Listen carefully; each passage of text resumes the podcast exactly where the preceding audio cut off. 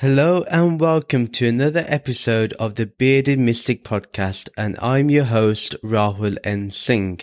Thank you for taking out the time today to either watch or listen to this podcast episode. Today we will be looking at the wisdom of the mystics. If you would like to support the Bearded Mystic podcast, you can support it through our Patreon page and you can find the details in the show notes and video description below. And if you're listening to this on Apple Podcast, you can give a monthly subscription so you can get ad-free content. You can get bonus content like conversations with the bearded mystic and the guided meditations. Also, every Saturday, there is a free virtual meditation class that happens at 11 a.m. Eastern Standard Time. If you've enjoyed the teachings that we've talked about here on the podcast, this meditation session will be something you will really enjoy. And the details for that are in the show notes and video description as well. Last month, if you remember, we looked at the Persian mystic and poet Rumi and today we're going to be looking at the German Christian mystic Meister Eckhart.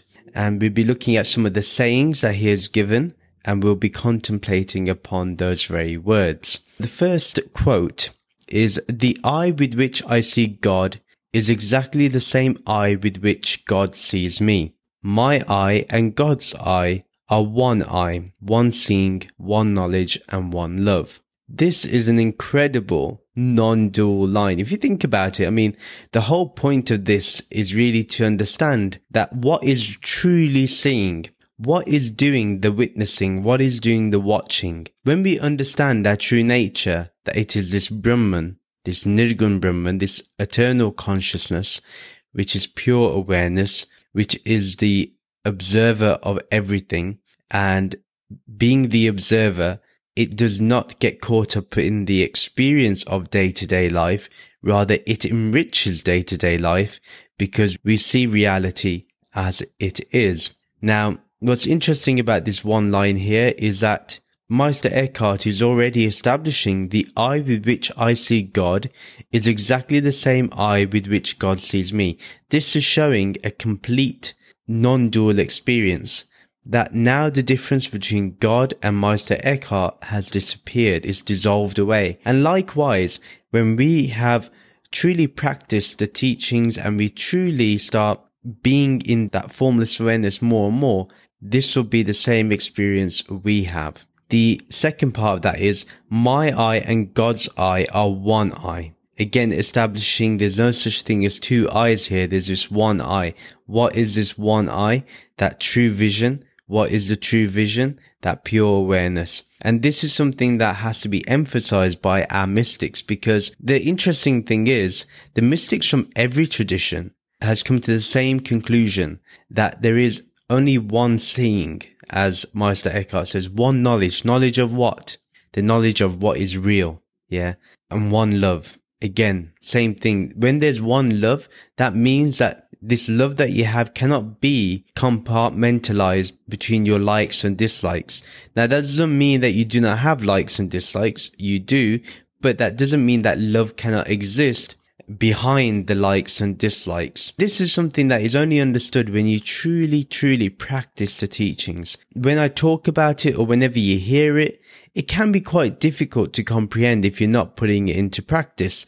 But with teachings like this of the mystics, either you experiment with them and then see if they're true or not, or just don't look at them. Because the thing is, if you read it and you just say, "Oh, this is just this is just mystical talking. This is just uh, mumbo jumbo," then what tends to happen is we then don't practice. We close ourselves off and we haven't gone through a good method of testing things out. That's why it's really important that whenever you're a seeker of any kind, even if it's to seek the truth in science, medicine, spirituality, religion, whatever it is, whatever truth you seek, the first thing is you have to implement and test it out. See if the teaching holds true. I feel what Meister Eckhart is saying, I can 100% resonate with and I can 100% say I agree with him that there is only one seeing and there isn't many types of love. There's only one type of love here and that is unconditional love. That love that is not only unconditional, but indivisible. That's the first quote. It's a very short quote. If you feel like you want to meditate upon, it's a very good prayer and meditation. The eye with which I see God is exactly the same eye with which God sees me. My eye and God's eye are one eye, one seeing, one knowledge, and one love. So if you find that you want to just take a quiet moment to just reflect upon that quote, reflect upon that teaching, reflect within and see if you can discover that one eye, that one seeing, that one knowledge, that one love. And once you do, everything is completed. What's interesting before I continue on is I never usually talk about God and I try to avoid the word God as much as possible. But today I think I will be using the word God, one, because of the quotes and two, because I think to explain things, one has to talk about God. But when I talk about God, if you've been listening to this podcast for a while, you know that I'm talking about Nirgun Brahman. If this is the first time you're listening to the podcast, what I'm talking about when I say God is this formless awareness. It doesn't have a form. It's not there high in the heavens. It's right here in existence. It's Satchitananda existence, consciousness, bliss. The second quote is, there is no process of becoming in God, but only a present moment. That is a becoming without becoming, a becoming new without renewal, and that this becoming is God's being. There is in God something so subtle that no renewal can enter there. There is something subtle in the soul too, that is so pure and fine that no renewal can enter it either, for all that is in God is an eternal present time without renewal. Very interesting quote, very deep again, something we probably have to break up a little to understand deeply. But what he's talking about, there's no process of becoming in God. What he's truly saying is there is only God. Therefore, you cannot become God. You cannot become your essential nature, your true nature. You already are your true nature. All that's going to be happening is, is that you're going to discover that you are your true nature. You are this formless awareness. Now, he talks about it being in the present moment, so it's in the complete now. And anyone that knows about Eckhart Tolle, I think whose name is inspired from Meister Eckhart, you can see from this quote, but only a present moment. It's a teaching that Eckhart Tolle talks about a lot. Why in the present moment?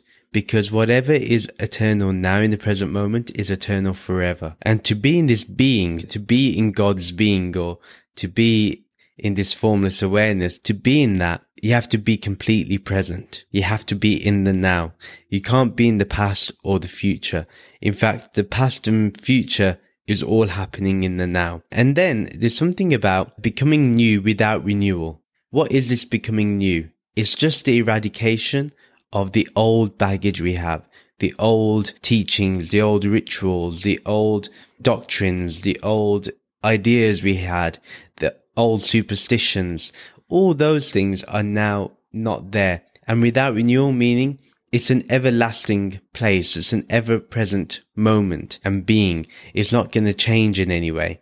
The next line is, there is in God something so subtle that no renewal can enter there. That means that this subtlety, this essence of the divine, the essence of Brahman, the essence of the formless awareness, nothing of renewal, nothing can be changed there if it can be renewed, that means it is changing and therefore it can't be true because it's not changeless. But here, Meister Eckhart is very clear that no renewal can enter here. Then he says, there is something subtle in the soul too that is so pure and fine that no renewal can enter it either. I feel there he's talking about the oneness of the soul and God and they're one and the same. Hence, they both do not renew. Then he says, for all that is in God is an eternal present time without renewal. Again, you could also see this as liberation, that once you understand this truth, there is no way you're going to be renewed with another form of any kind. Even if you have a renewed form in heaven, even then, that's not true. As he says, for all that is in God is an eternal present time. It's all in this now. It's all right here. The moment we step out of the now and we go thinking about the past and the future, we lose that which is eternally present. Yeah, it's always here. And a true realized being understands this. The third quote, the Father has only one Son, and the less we turn our intention and attention to things other than God, and the more we turn to nothing external, all the more shall we be transformed in the Son, and all the more shall the Son be born in us and we be born in the Son and become one Son. Our Lord Jesus Christ is the sole Son of the Father, and he alone is both human and divine. But there is only a single Son in a single being, which is divine being. Thus we become one in him when he is the one object of our attention. God always wishes to be alone. This is a necessary truth, and it must always be the case that we should have only God in our thoughts. Again, very deep, and we have to understand again, the translators use the word God, and I think the name back then didn't have any baggage that it has today. So I want us to put the baggage to the side for a bit when we're reading this so we can really understand what he says. He says here, the Father has only one Son. And the less we turn our intention and attention to things other than God, and the more we turn to nothing external, the more shall we be transformed in the Son. Now, Son meaning Jesus Christ. Now, the reason why Jesus is used here is because it shows a human element of what we are, and God being that without form. We have to bring our intention and attention to God rather than to things other than God. So that's constantly having the intention to think about the divine, to contemplate on the formless awareness, to be in meditation with this formless awareness. We have to bring our attention and intention to this. With what intention? To become one. Not to worship Jesus or to worship God. No, but to become that one thing that we may refer to as God or even here we can say Jesus. Now, it says very clearly that all the more shall we be transformed in the Son, and all the more shall the Son be born in us, and we be born in the Son and become one Son. So it's an eternal play that's going on. There is only one Christ. There is only one being, one existence, which is this Brahman. Now, when we understand that this Brahman is one and the same as us, we go beyond duality. And here again, Meister Eckhart very smartly, maybe understanding the religious fervor at the time, doesn't directly say things, but if you read between the lines, you see where he's coming from. He continues on to say that our Lord Jesus Christ is the sole son of the Father, and he alone is both human and divine. Again, showing that being human is the best way to get to divinity. And it's also showing how it's in our humanity that we find the divine. And the very next line is, but there is only a single son in a single being, which is a divine being. Again, re-emphasizing that there is only one son, which is called Christ. And we are all that same son when we bring our attention and intention towards the divine, when we want to be in the presence of divinity, to be divinity itself, that is the key. Thus we become one in him and he is the one object of our attention. Once we become one with this, once there's an established oneness, when that is the only object of our attention, this divinity, this Brahman, then we become one with him. And it's not like we become one with him. What we reveal is that there has only been oneness. We have only been one with him. There's been no two-ness. There's been no division. There's been no separation. So that's what we understand eventually. Then Meister Eckhart says a very interesting line that God always wishes to be alone. It's an interesting one, and you wonder, well, why would God want to be alone? And actually, the truth is, God alone is, or you could say, there's only Nirgun Brahman, nothing else. I think here Meister Eckhart touches the non-dual peaks and probably doesn't know how it's going to go with the majority. But it's very true that God always wishes to be alone. And I think this also has to do with what the pressure that we put upon this idea of God. You know, the fact that we have to keep praying to this God, asking for forgiveness, asking to be in its shelter, to be protected by it, to look out for us. All these things that we put onto this divine being, when really the divine being has invested everything into us. And if we only looked within and we actually took a look and we discovered what we had within us, we wouldn't have to go through these issues. We will find that being alone is being God. The toughest thing for us to do is to be alone. Here he says God always wishes to be alone. In today's day and age, most people fear being alone. Why do they fear being alone? Because they fear their thoughts. Why do they fear their thoughts? Because somewhere they fear death. Why do they fear death? Is because they don't know who they are. Why do they not know who they are? Is because they never searched for it. They never really wanted to know who they are. Outwardly, anyone can look spiritual or religious, but it's actually truly imbibing the message that really matters, that really changes things for us. So I think that's a very beautiful line by Meister Eckhart and one that we should definitely contemplate upon, definitely think about, definitely meditate upon that. Why would God wish to be alone? And why is being alone so important in our spiritual journey? I'm not saying that one must go to the forest or the caves and just stay there or go to the Himalayas. What I'm saying is you can be alone amongst the crowd. What I mean by that is you can be completely one with the divine while you're in the marketplace while you're at work, while you're studying, while you're at a function, anything. You can be alone, yet be with everybody. When we say alone, remember we're not talking about loneliness. Loneliness is that emptiness that you feel when you're by yourself. But here, being alone is when you feel complete in yourself, regardless of whether people are here or not, or whether things are here or not. You are completely comfortable being in, for the lack of a better word, emptiness. But what I mean by emptiness is formless, imageless, possessionless, manifestless, just this. It's a very tough concept, but a very beautiful one if we're able to understand. He says this is a necessary truth, and it must always be the case that we should have only God in our thoughts. Once we have more thoughts dedicated to the divine, towards higher thoughts and higher concepts, higher ideas, we naturally are okay with being alone. We naturally feel fulfilled. We naturally feel complete. And that is the purpose behind being one. As Meister Eckhart in this whole quote really is telling us that there's been only one son. Actually, the one son is this one God, and this one God is what you are, and this one son is what you are. We're not different. We're made up of the same atoms, or we will have a bit of Jesus's atoms within us. And if God is the ground of being, then that means that God is within everything. The fourth quote. Therefore, Master says, if someone is to perform an inner work, they must draw in all their powers as if in the corner of their soul, hiding from all images and forms, and then they shall be able to act. They must thus enter a forgetfulness and an unknowing.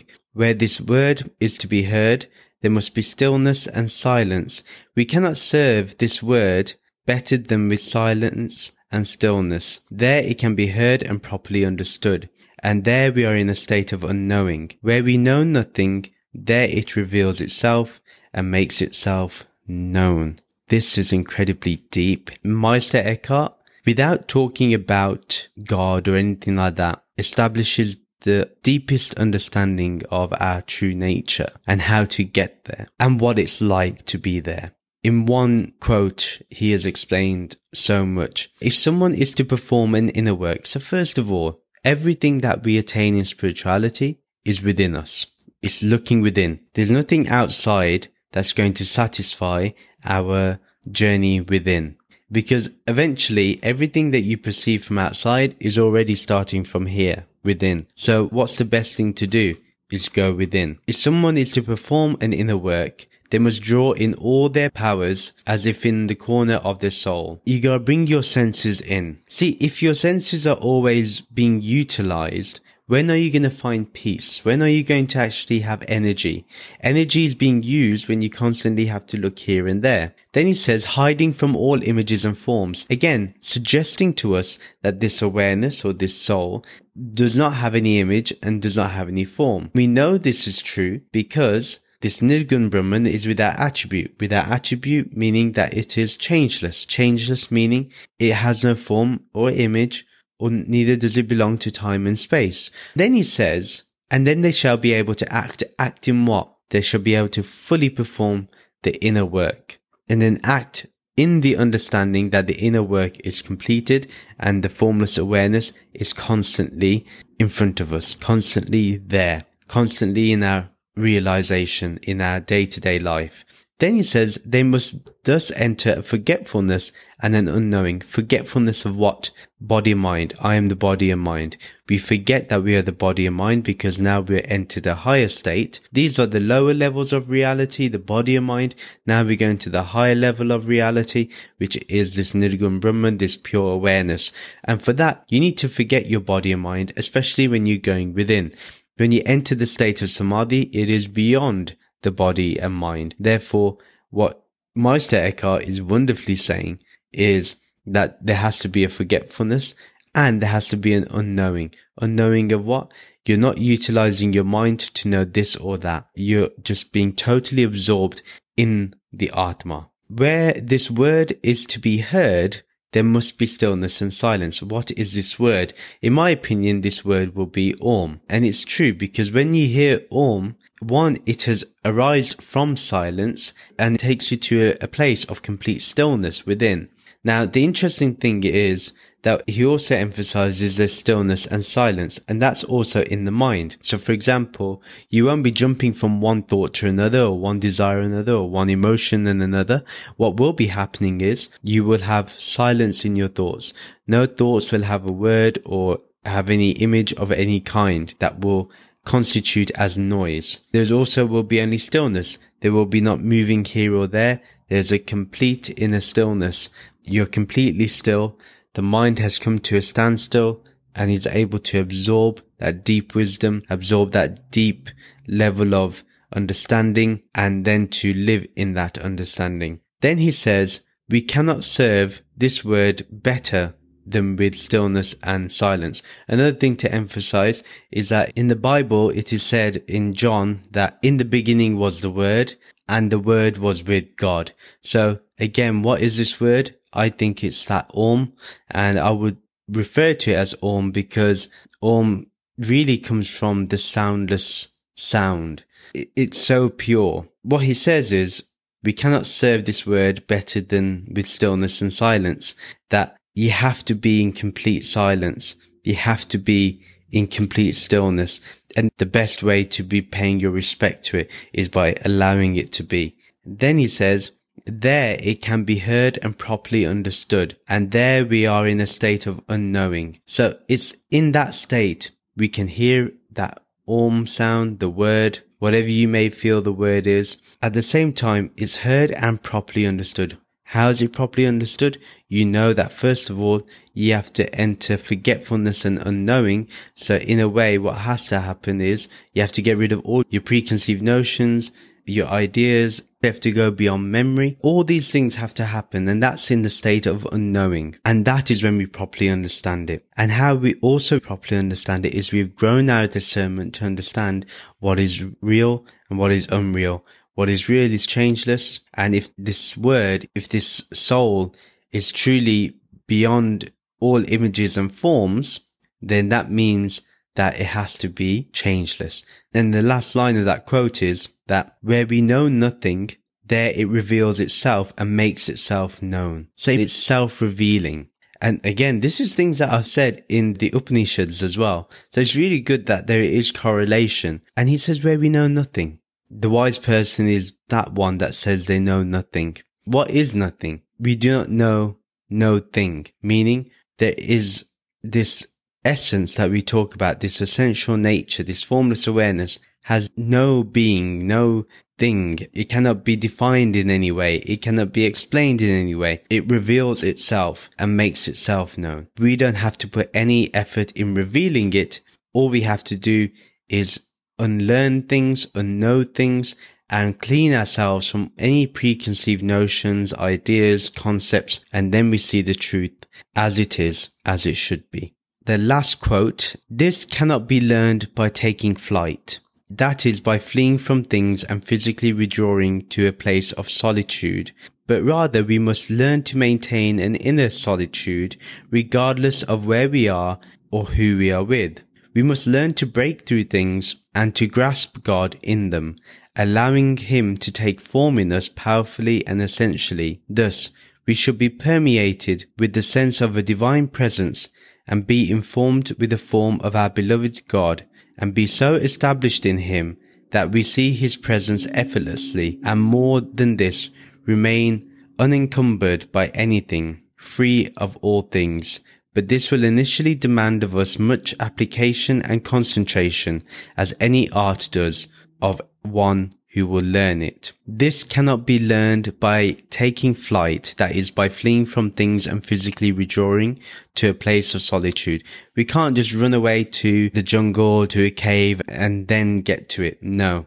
It has to be done while we're in the marketplace, while we're in the world, while we're in the concrete jungles of this world, that's where we gotta be. And that's where we're gonna find our peace. Say if we go to the forest or we go to a cave, that's just an outward solitude, right? You're in a situation now where there is little or no distraction. But is there really inner solitude? Are you truly alone within? Have you truly got your mind to be silent and still so there is no thought? No thought meaning that there is now just inner solitude. That is what it is meant by inner solitude, when there is nothing but this.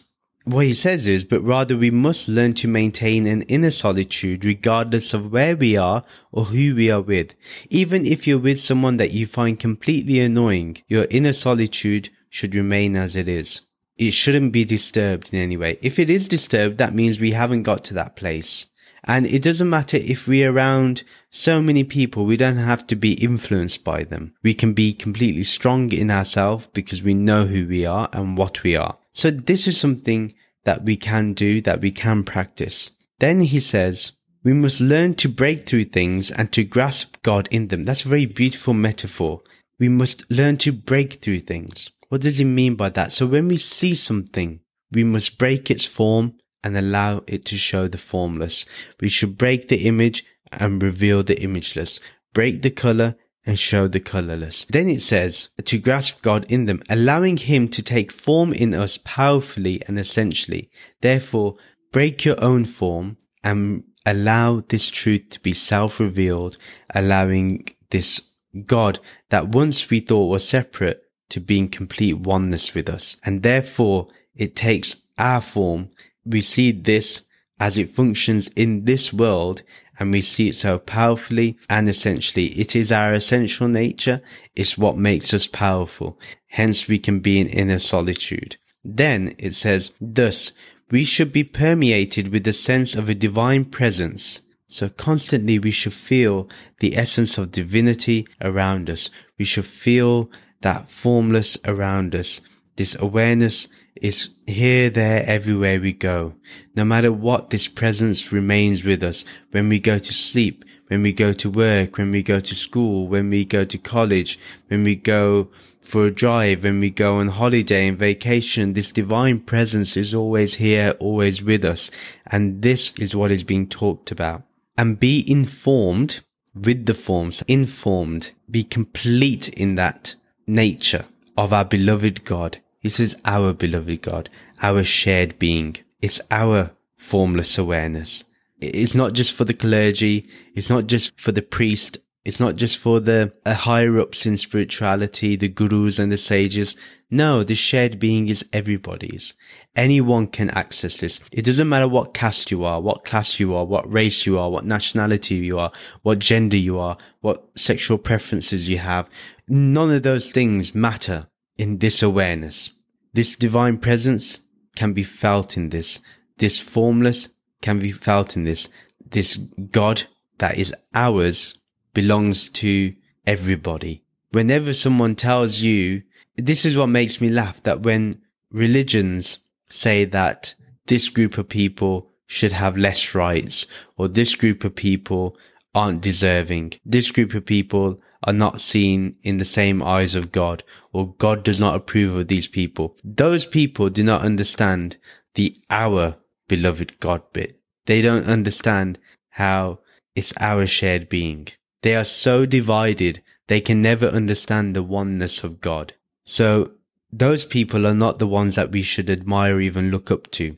The moment any spiritual tradition or religious tradition or secular tradition takes you away from the oneness of being, consider that place to be something to stay away from. If something creates a separateness in you, a division in you and others, because of the categories in which they describe themselves, stay away from that tradition because only oneness is accepted in this and oneness is the only experience in this.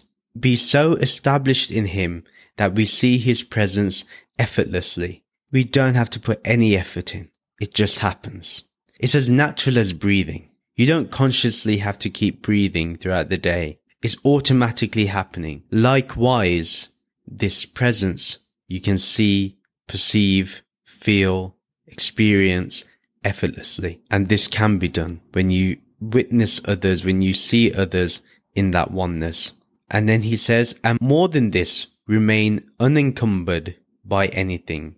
So do not be burdened by anything. Do not have the baggage of anything, meaning the baggage of tradition, the baggage of culture. You don't need those things. That has nothing to do with spirituality. Those are nice additions, maybe, but you don't need them. They're not essential. They're not necessary. What you can say is they're the non-essentials. The essential is just being in formless awareness. So free of all things. Be free. Don't take anything that will be a burden upon you, meaning a burden upon your spiritual journey, your spiritual pursuit. That is what is being meant here. And then the final line, but this will initially demand of us much application and concentration as any art does of one who will learn it. As we know, whenever we learn an instrument or we have to learn writing or learn editing or recording, any art, anything we do, even a degree of computer science or engineering or medicine, anything, we need to put our complete attention and focus on it. We must apply those things. And therefore, the more we apply the more we concentrate, the better we get at that skill. If we are to improve our spirituality, if we are to go further, we have to be completely committed to applying the teachings and concentrating on the teachings. So today, whatever we've learned from Meister Eckhart, it's not just about, you know, me talking about it and then editing, listening to it and then going off and doing whatever I please. No, I have to really work on this. I have to look within myself and say, do I experience the presence of this formless awareness effortlessly? If not, what can I do? Maybe I need to keep trying more in the day, be aware of this formless awareness, this presence. And the more I can, the better. I will conclude here is that these are very great words by Meister Eckhart and one that needs us to really focus upon, really think about. And if we've learned anything today, it's about applying the teachings, applying that oneness within. And really, I pray with this in the nature of the Christian tradition. I pray that we all understand our true nature and we understand what we truly are. That really there is a oneness between us and the one that reveals the truth, our guru, our teacher. And in that oneness, what is also established is the oneness of what we may refer to as God or Nirgun Brahman or this formless awareness. And that is the end of the episode. Please do share this podcast with your friends and family who may enjoy this content or this episode. Do follow me on social media to keep getting updates. Subscribe to the monthly Bearded Mystic newsletter. Join the Bearded Mystic podcast Discord channel. The details for all this are in the show notes and video description below. If you would like to support the Bearded Mystic podcast, do check out the podcast's Patreon page. The details are in the show notes and video description below. Please do rate and review this podcast on our website, www.thebeardedmysticpodcast.com and the link for that is in the show notes and video description below. Do like and comment on this video and subscribe to this YouTube channel. I'd like to thank you again for listening and I wish you a wonderful week. Om Shanti, Shanti, Shanti. Om Peace, Peace, Peace. Namaste.